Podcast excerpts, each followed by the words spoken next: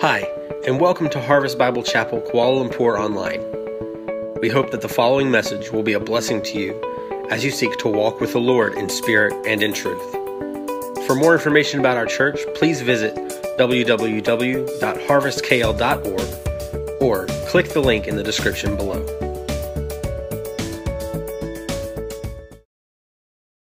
Good morning, everyone. Can you hear me well? Good.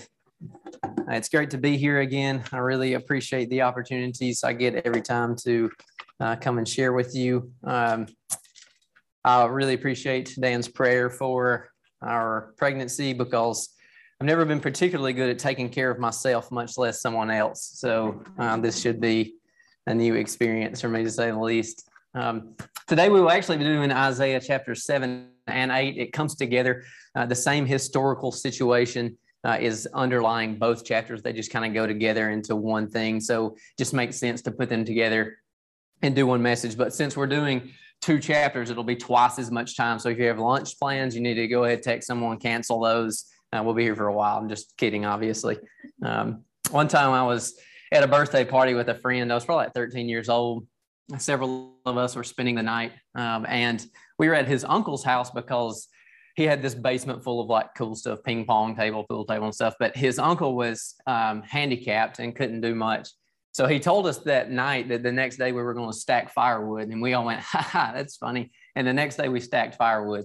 So sometimes when it seems like people are joking, they're really not. But I am really joking. We'll we'll uh, try to get through this as quick as we can. So we're not going to um, read the whole thing. We're just going to kind of go through verse by verse. Um, but first of all, we want to talk about the historical background of what is happening in chapters seven and eight of Isaiah. What what's going on here? So, Second Chronicles chapter 28 is the most detailed account of what's happening in this, but um, Second Kings chapter 16 also has a kind of abbreviated one. But what's happening is Ahaz is the king of the kingdom of Judah, and uh, Israel and Syria have formed an alliance together. And the reason they did that is because uh, Assyria, this is always really confusing when you have Syria and Assyria in the same story over and over again. But Assyria is the most powerful kingdom in the world. They're very mighty. Uh, they're taking over lots of territory. So Syria and Israel come together as in an alliance to kind of help each other against them. And they want Judah to be part of this alliance as well. But Judah refuses them. So, since Judah refuses to be part of this alliance, the alliance attacks Judah. They besiege Jerusalem. They kill a lot of um, people in uh, Judah and uh, carry some captives away, but they don't truly defeat them. So, the whole point was they wanted to come and take um, Ahaz off the throne, put like their own king on the throne so that they would join the alliance and help them fight against Assyria. So, that is the historical situation that is underlying there. And what happens is, and what we see here that Isaiah is going to speak into is Ahaz has a choice to make, and it's who he's going to trust for his deliverance. And Isaiah comes to him and tells him he has nothing to worry about. But what Ahaz does instead, and you can see this in Second Chronicles, is he strips the temple of all of its treasures and he strips the palace of all of its treasures and he sends them to the king of Assyria to buy their help instead. So he takes all these things that are dedicated to God, all these riches, and he even strips his own palace down. And what he does is he buys the help of man, even though God has told him that things will work in his favor. Um, and so we're going to see how that kind of uh, impacts us and what it means for us. So we'll just start uh, in chapter seven, kind of working through this uh, verse by verse and, and see what it says to us. So, the first few verses of chapter seven of Isaiah say, In the days of Ahaz, the son of Jotham, son of Uzziah, king of Judah, Rezin, the king of Syria, and Pekah, the son of Remaliah, the king of Israel, came up to Jerusalem to wage war against it, but could not yet mount an attack against it. When the house of David was told, Syria is in league with Ephraim, the heart of Ahaz and the heart of his people shook as the trees of the forest shake before the wind. So, anytime in the Bible when you see Ephraim, they're talking about Israel, the northern kingdom. So, when Ahaz hears that Syria and, and Israel have came together to, to fight against them together, it says that he is scared so much that he shakes like the wind. So then God speaks to Isaiah. It says, And the Lord said to Isaiah, Go out to meet Ahaz, you and Shear-jashub, your son, at the end of the conduit of the upper pool on the highway to the washer's field, and say to him, Be careful, be quiet, do not fear, and do not let your heart be faint because of these two smoldering stumps of firebrands at the fierce anger of Rezin and uh, Syria and the son of Remaliah. Because Syria with Ephraim and the son of Remaliah has devised evil against you, saying, Let us go up against Judah and terrify it, and let us conquer it for ourselves and set up the son of Tabeel as king in the midst of it. Thus says the Lord God, it shall not stand and it shall not come to pass. So, what we see here is they are making this plan to come against Judah and conquer it. And Isaiah gets a word from God to go to Ahaz and tell him not to worry about it. It says in verse seven, it shall not stand and it shall not come to pass. So God gives Ahaz what should be confidence. He should be able to trust in him that God has this situation under control and that he doesn't need to do anything brash. He doesn't need to do anything desperate in order uh, to make this not happen. And what we're going to see is Ahaz pretty much completely ignores this message. But in verses eight and nine, Isaiah gives him even more confidence. And what eight, verses eight and nine are, are a contrast between Judah and their enemies. So verse eight says, For the head of Syria is Damascus, and the head of Damascus is Rezin. And within 65 years, Ephraim will be shattered from being a people. And the head of Ephraim is Samaria, and the head of Samaria is the son of Remaliah. If you're not firm in faith, you will not be firm at all. So, what this is, this comparison between the two, you have Syria, and their capital city is Damascus, which is a meaningless city, and their king is Rezin, who is a nobody. You have Israel, whose capital city is Samaria, and their king is Pekah, the son of Remaliah, who is also, in this context, a nobody. And the reason why he tells them that is because Judah has Jerusalem as its capital city, which is God's chosen city, and a Davidic king on the throne, which is God's chosen king. So, what God wants Ahaz to know is these are all the advantages you have over your enemies. Your enemies are nobody. And there's actually kind of a little bit of a cut down, a little bit of a dig in these passages. After verse one of chapter seven, when it says Pekah, the son of Remaliah, they never call him by name again. They just call him the son of Remaliah, almost like, oh, I forgot his name. He's so unimportant that I forgot his name. So for the rest of the time, they don't even call him by his first name. But the second half of chapter of verse 9 tells you if you're not firm in faith you will not be firm in all and what god is telling ahaz is you can either trust in this message you can either believe in me and trust me and put your faith in me to deliver you or you will fall. That is the simple after all of this the simple point is by the way here's i will deliver you if you will allow me to do so. And if you don't believe me you will fall. So after that um, we move into what to Ahaz's response in verses 10 uh, and following. Verse 10 says, Again, the Lord spoke to Ahaz, Ask a sign of the Lord your God. Let it be deep as Sheol or high as heaven. So God comes to Ahaz and literally says, I want you to ask me for a sign.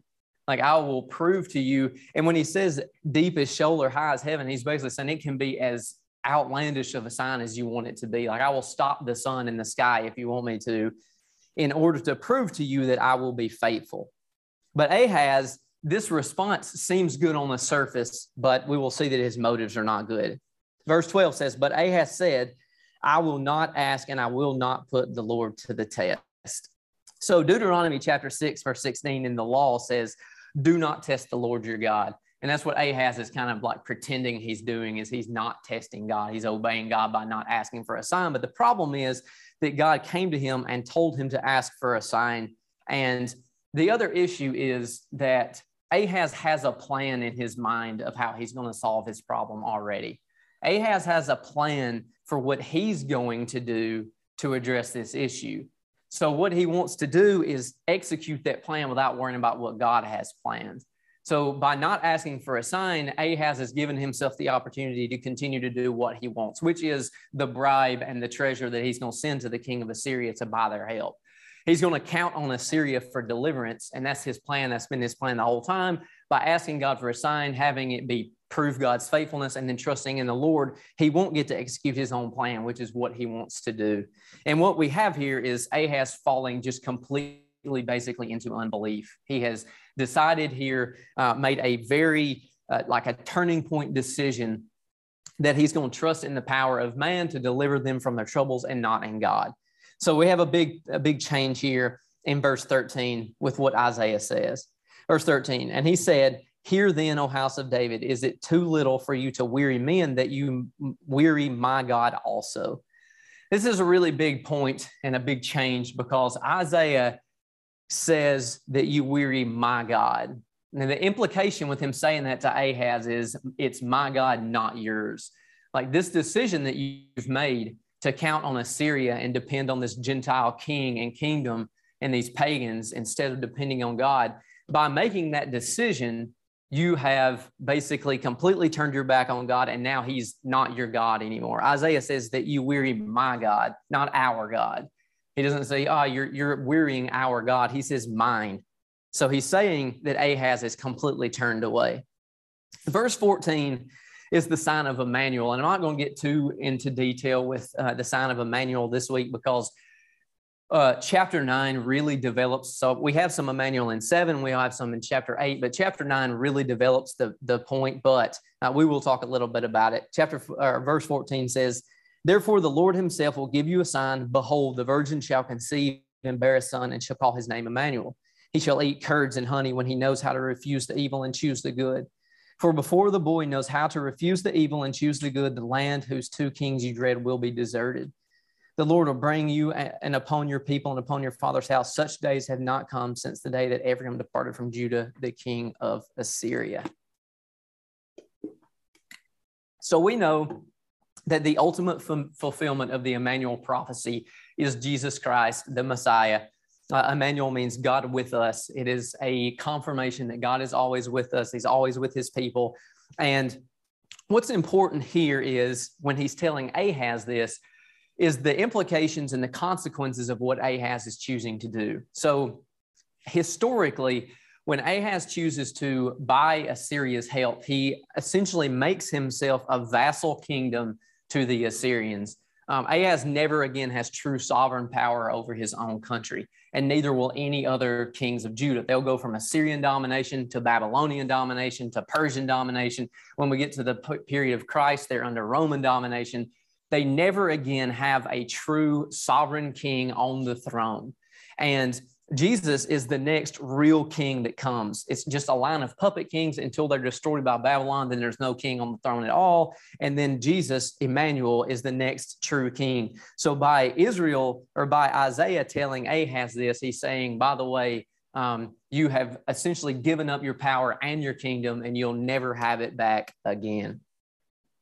So from that point forward, um, in the rest of chapter seven, it is um, a prophecy of calamity that's coming. So, verse 23 of chapter 7 says, In that day, every place where there used to be a thousand vines worth a thousand shekels of silver will become briars and thorns.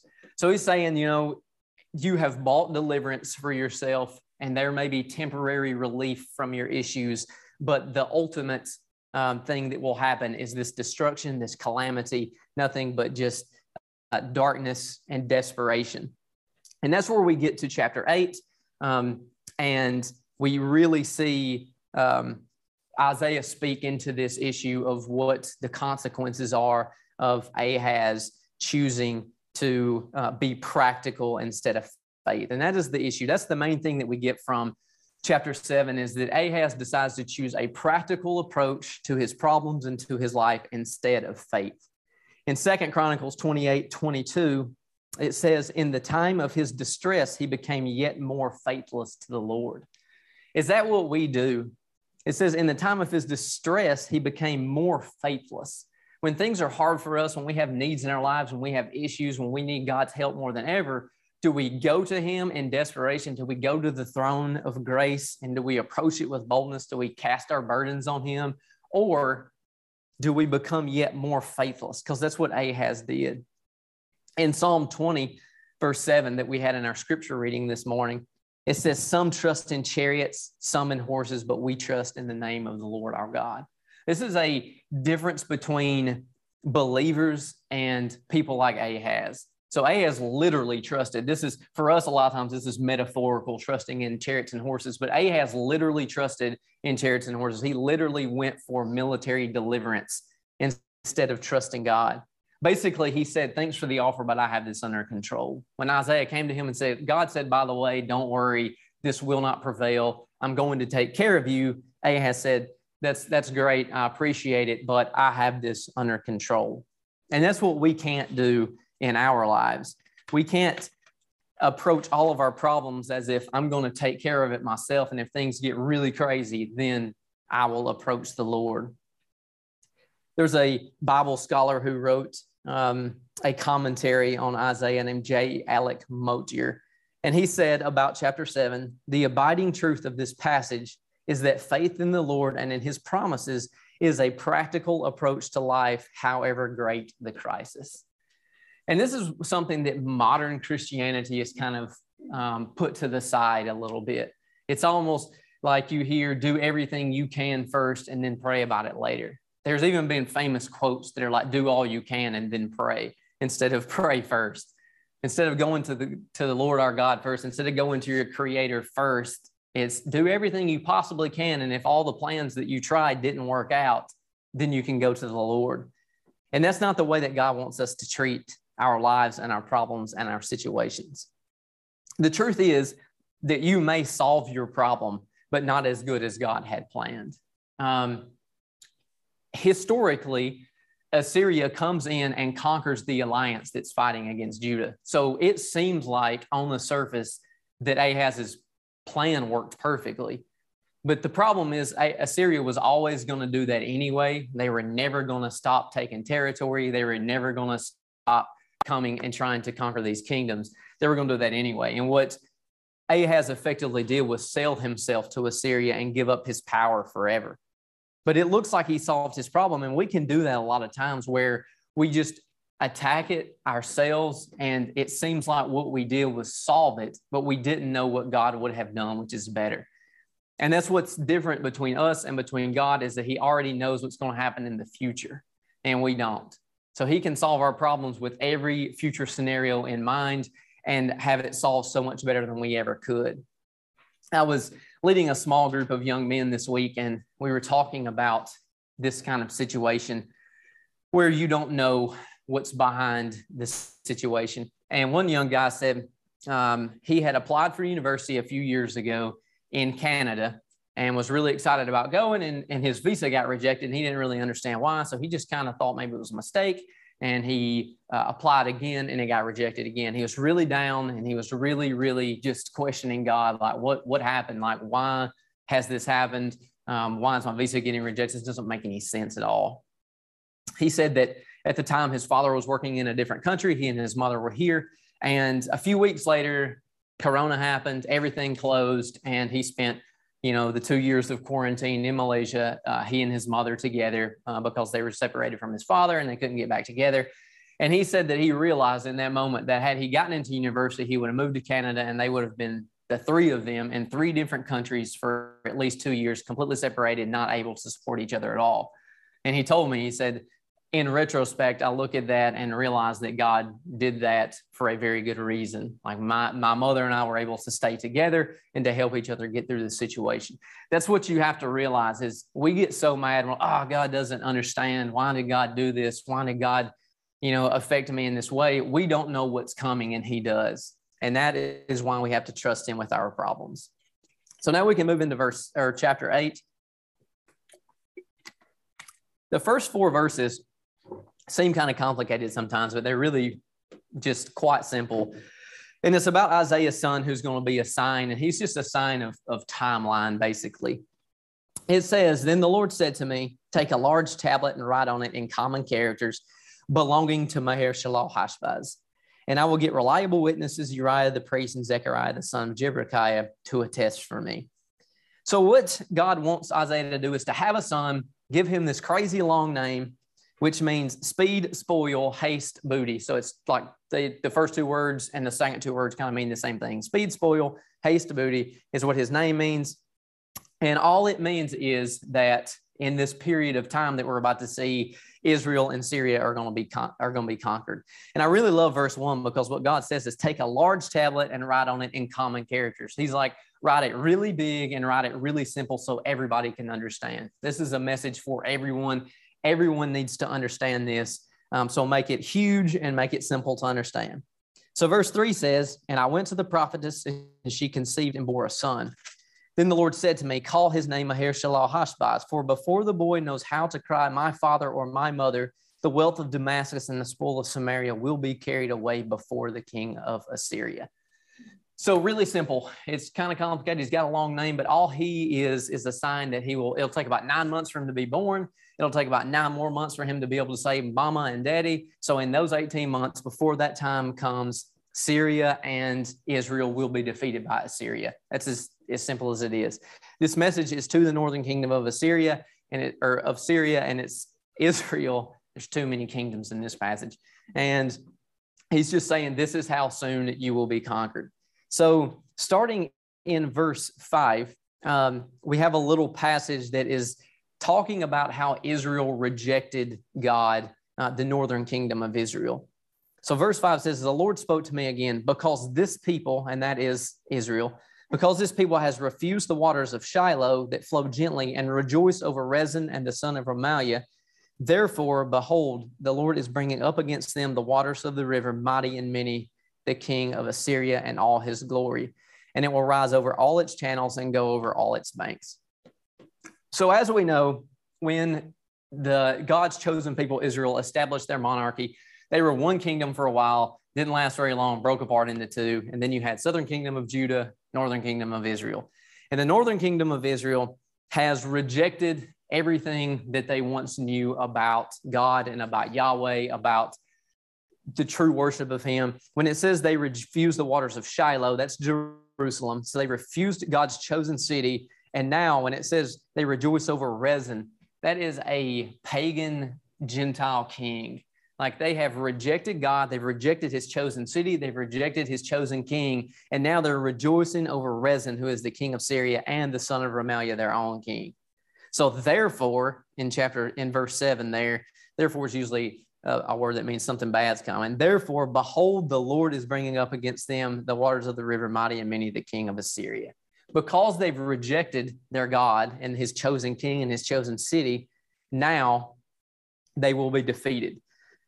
This is not a very big surprise, but what happens in verse 8 is the consequences of Ahaz's decisions. It says, and it will sweep on into Judah, it will overflow and pass on, reaching even to the neck, and its outspread wings will fill the breadth of your land, O Emmanuel. So what he's saying is, you he's this is back to talking to Ahaz, and it's basically like, hey, you're crazy if you think this is going to stop with them. Like they're going to be defeated. Israel and Syria will be crushed by this empire, but you have lost your mind if you don't think that this is going to happen to you too.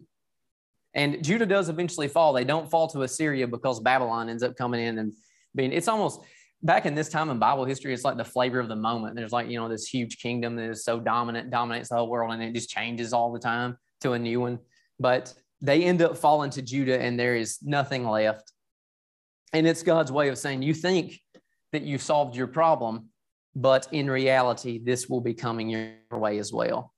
Chapters 9 and 10 give a little bit of hope to what will be left of a faithful remnant, some true believers left in this group of people.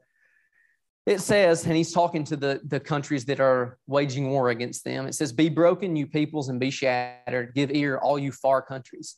Strap on your armor and be shattered. Strap on your armor and be shattered. Take counsel together, but it will come to nothing. Speak a word, but it will not stand, for God is with us. We get this Emmanuel theme again. It doesn't say Emmanuel this time, but it says God is with us. And it's saying all of these foreign countries can come up with all of these plans and they can do all of these things to us, but in the end, they can't snuff out the true faith and the true remnant and the real believers and the real Yahweh worshipers that are left in this group of people. And that gets us into the last part of chapter eight, which is really kind of the crux of this passage and what we want to see. It is a comparison between the people in Judah that are God worshipers just in name and not really in deed. So, verse starting in verse 11, uh, God starts telling Isaiah, here's the differences between people in Israel that just say, of course, we're from Judah and we live in Jerusalem. Of course, we follow God, but don't do the right things, and people who truly follow God.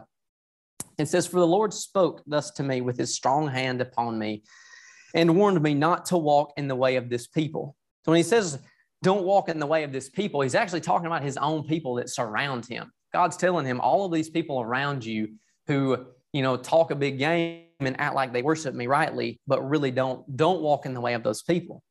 Verse 12 do not call conspiracy all that this people calls conspiracy, and do not fear what they fear, nor be in dread.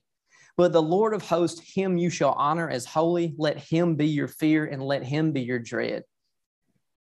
And he will become a sanctuary and a stone of offense and a rock of stumbling to both houses of Israel, a trap and a snare to the inhabitants of Jerusalem. And many shall stumble on it. They shall fall and be broken. They shall be snared and taken. So, what we see here is some differences, some things that God tells him that they shouldn't have in common with people that don't truly worship him. Do not call conspiracy what they call conspiracy. Do not fear what they fear. Simply put, our worries and our fears are not the same as the ones of the world. If you truly trust in God's sovereignty and in God's goodness and that God loves you and that God's going to take care of you, you don't worry about the same things that make other people stay up at night. You trust God that He has this, that he can take care of situations. Where I come from in the deep south of the United States, um, this is really big in politics. You, you can go to church and people will be like, you think they're going to get like a stomach ulcer. They're so worried about who's going to win an election. And you just think, do you really think that the that human history and the outcome of everything in the world that God has planned is going to be affected by this? Like if it's one party and the other party gets elected, they think the world is going to end and vice versa. I mean, it's it's unbelievable, and they get really tore up about it. Um, in in my version of English, we say bent out of shape. It just means really worried. But they get really bent out of shape, and they just are so worried about these these results of elections and things are going to happen. And what God tells us here is that we are to be different. We're not supposed to worry about that the same things they do.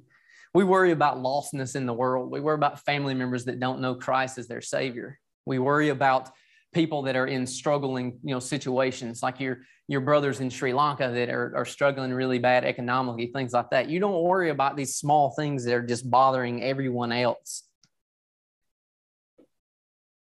It also tells us that our fear is in the Lord. And the reason why is because we trust Him in every circumstance when you act super worried and concerned and, and just overly concerned about situations in the world, you're basically conveying the point that you don't trust God that He has it in control.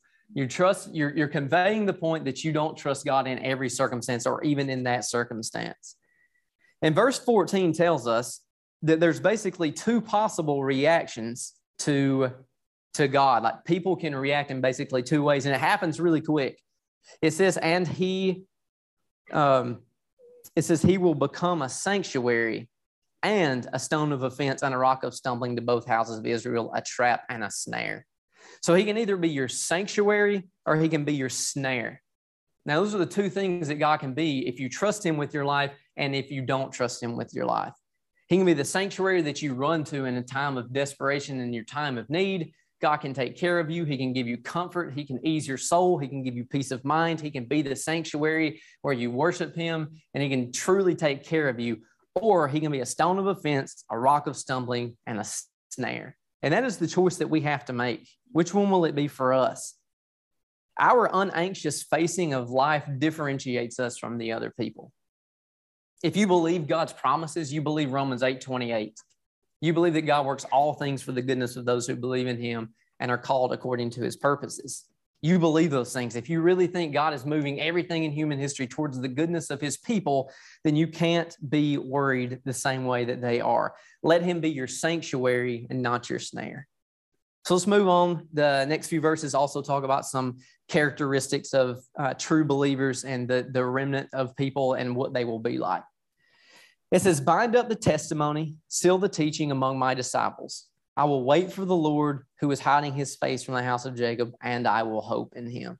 So, the first thing we get from verses 16 and 17 is that we meditate on and trust in God's word. It says, Bind up the testimony and seal the teaching among my disciples. Bind up the testimony. we're going to see a few times in these next few verses where Isaiah really drives home the point of the importance of God's word and us relying on it. And then verse 17 is about being patient. It's about being patient, but not the way we always think about it. It says, I will wait for the Lord who is hiding his face from the house of Jacob, and I will hope in him. The Hebrew word they use here for wait actually combines two definitions of patient waiting with confident expecting. So, patient waiting and confident expecting are coming together to make this word. So, when he says they're patient, they're not just waiting, but they're confidently expecting God to act. There's a difference in those two things. A lot of you may be confidently, or a lot of you may be patiently waiting for this sermon to end so that you can eat lunch, but you also confidently expect that it will end because you've been before and you know that we don't stay here all day.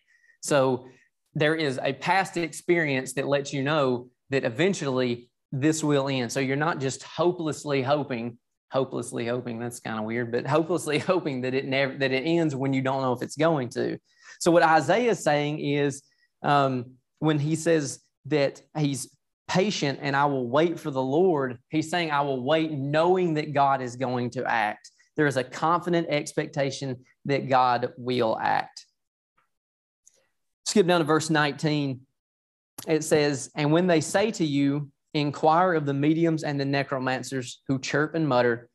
Should not a people inquire of their God? Should they inquire of the dead on behalf of the living?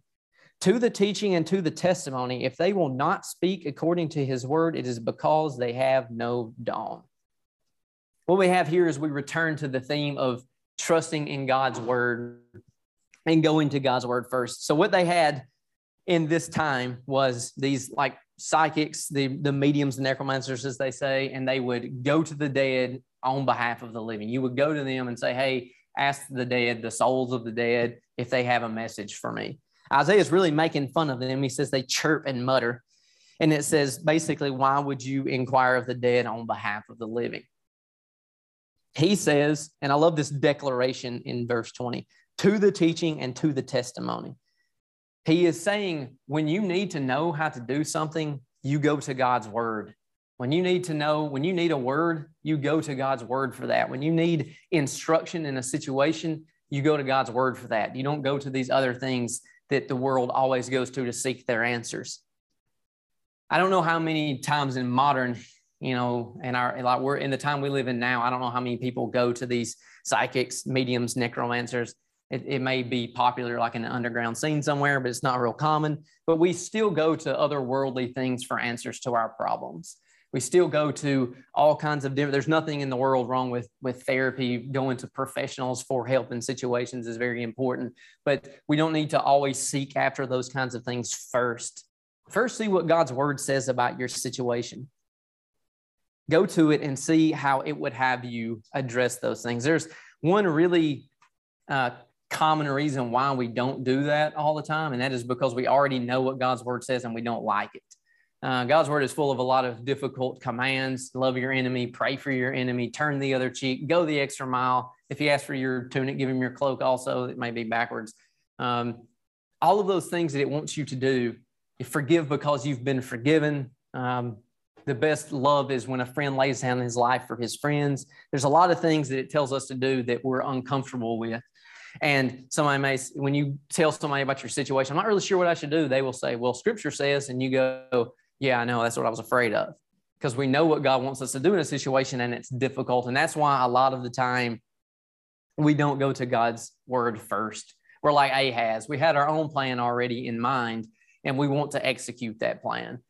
We're like, well, this is what I already planned on doing, and that's what I want to do. And if I go to God's word and it says that I shouldn't do that, then I can't do that. And then it's just all complicated. So we don't go to God's word first. So he says, don't go to these other things, go to the teaching and the testimony. And what it says in the second part of verse 20, if they will not speak according to his word, it is because they have no dawn. What he's saying is people who uh, don't go to God's word and they give this stuff, there is no hope outside of what the Lord has spoken. When he says they have no dawn, it means they have no hope. Outside of what God has given us in his word, there is no hope. If they will not speak according to this word, it is because they have no dawn. So the last couple of verses are about the people who are choosing not to faithfully follow God and what will happen to them in comparison to this faithful remnant. Verses 21 and 22 they will pass through the land greatly distressed and hungry. And when they are hungry, they will be enraged and will speak contemptuously against their king and their God and turn their faces upward. And they will look to the earth, but behold distress and darkness, the gloom of anguish, and they will be thrust into thick darkness. So the people who choose not to listen to Isaiah's message, not obey God's word, not seek their refuge and their sanctuary in God, this is what's going to happen. And for them, historically, they will be carried away as exiles, and all of this will be really terrible. It gives us a couple of good images that when they're hungry, they'll be enraged. It says they'll speak contemptuously against their God and their king. They're going to be mad at their human leadership and their divine leadership. It says they will turn their faces upward. They'll look to the sky as if, why God? And then they will look to the earth and wonder why there's no help there either. But behold, distress and darkness, the gloom of anguish. All they're going to have is doom and darkness and anguish and all of these bad things because they're past the point of no return. This whole section, you know, huge part of your Bible is the books of the prophets, and they're all warning Israel and Judah and these other nations about the same things over and over again. And they tell them all they have to do is correct their ways and go back to God, and none of this stuff will happen. They don't listen, and all of the stuff that's been prophesied ends up happening. They all end up in these bad situations, and it's because they waited too long and they let all of this judgment come upon their heads. And choosing the world in this way always leads to distress and disappointment. You can't put your hope in men. When it says that um, they will speak contemptuous, contemptuously against their king and their God, they're mad because their human leadership let them down, and then they don't understand because they haven't been listening as to why God let them down. And when we put our hope in men, as Psalm 20 says, some people put their hope in in you know the horses and the chariots. When we do that, it always lets you down Men will always fail you. The, the structures of the world will always end up disappointing you, but God never will. There's one more thing we want to look at seven little um, characteristics that this little passage gives us of how we should be different as Christ followers than the people around us. Our worries are different. We worry about different things than they worry about. Our fears are different. We're not scared about the same things that they're scared about. God is our sanctuary, not our snare. We come to Him for comfort and peace. God's word is our guide. We go to Him first. We let God's word dictate our life and tell us what we should do in our life. We have patient endurance with confident expectation. You're not just waiting aimlessly, you're waiting with an expectation that God is going to act.